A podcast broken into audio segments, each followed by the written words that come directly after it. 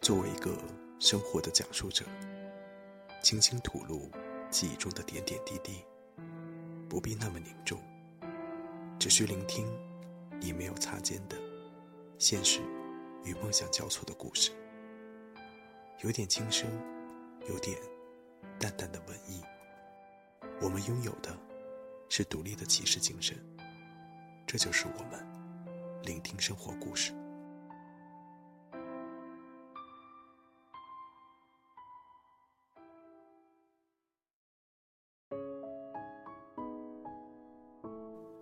聆听们，又是这样一个时间，我们彼此聆听生活共鸣。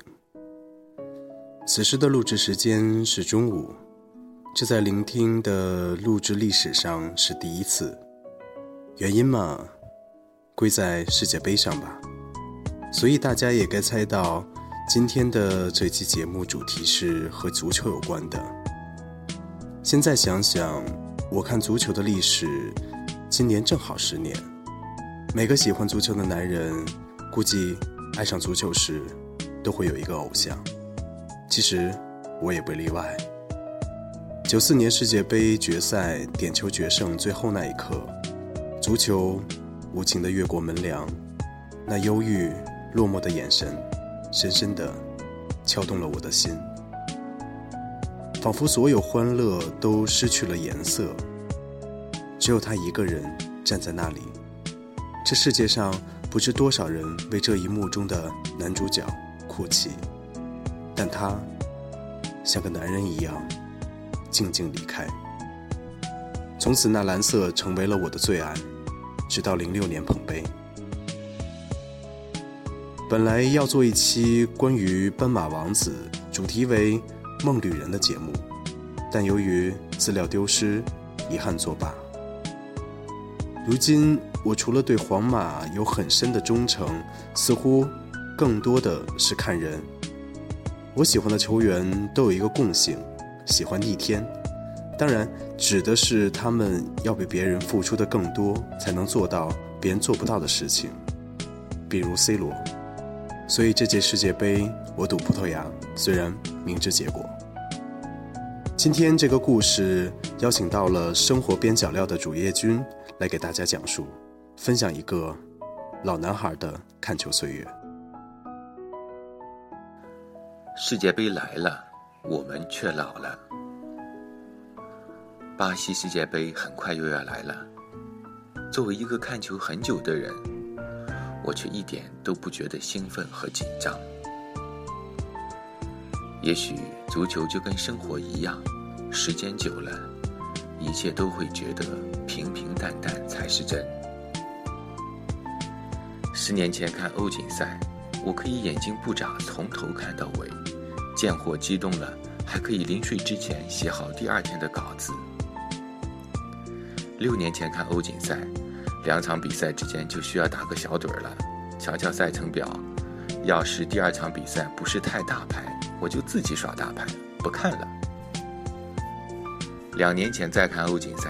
倒下之前，我连定了三个闹钟，指望自己不堪其扰，艰难爬起来。可最终还是在顽强按掉所有闹铃之后，一觉睡到第二天中午的比赛重播时刻。接下来的巴西世界杯，可能又会发生这样的状况。所有事情搞到最后都是个体力活，在岁月这把杀猪刀面前。我们可能都会像被德容废掉的阿隆索和本阿尔法那样，以俯冲的姿势向大地完成最后的飞翔。青春在一届又一届世界杯之间白花花流淌。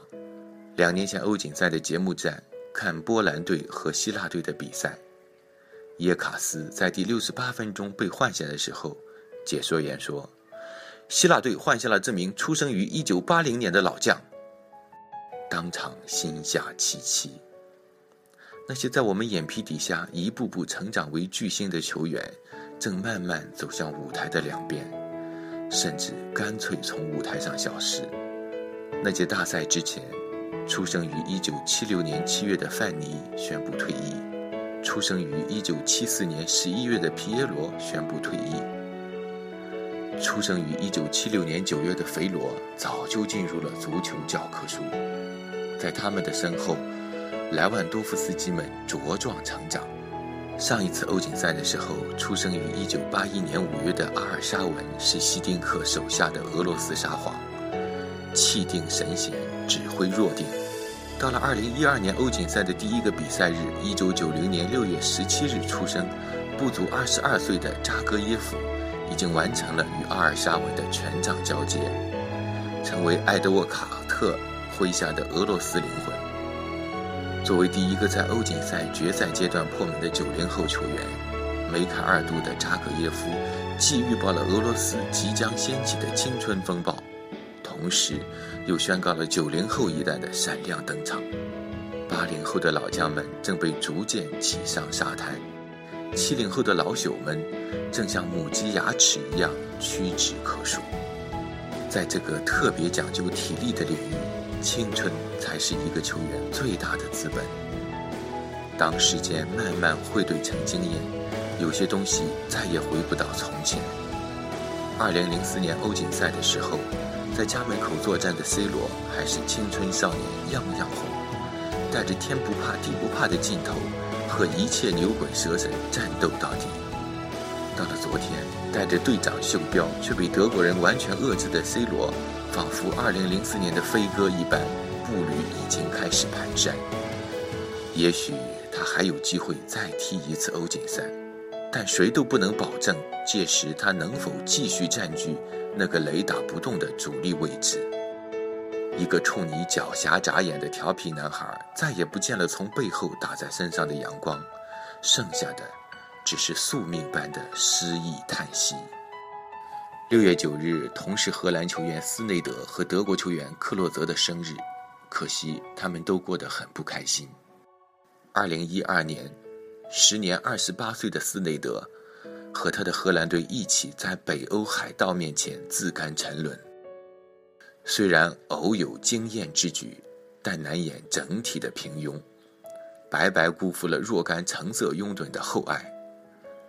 时年三十四岁的克洛泽再也无力连续后空翻，只能在比赛的最后几分钟跑到场上，发挥一点象征意义上的影响力。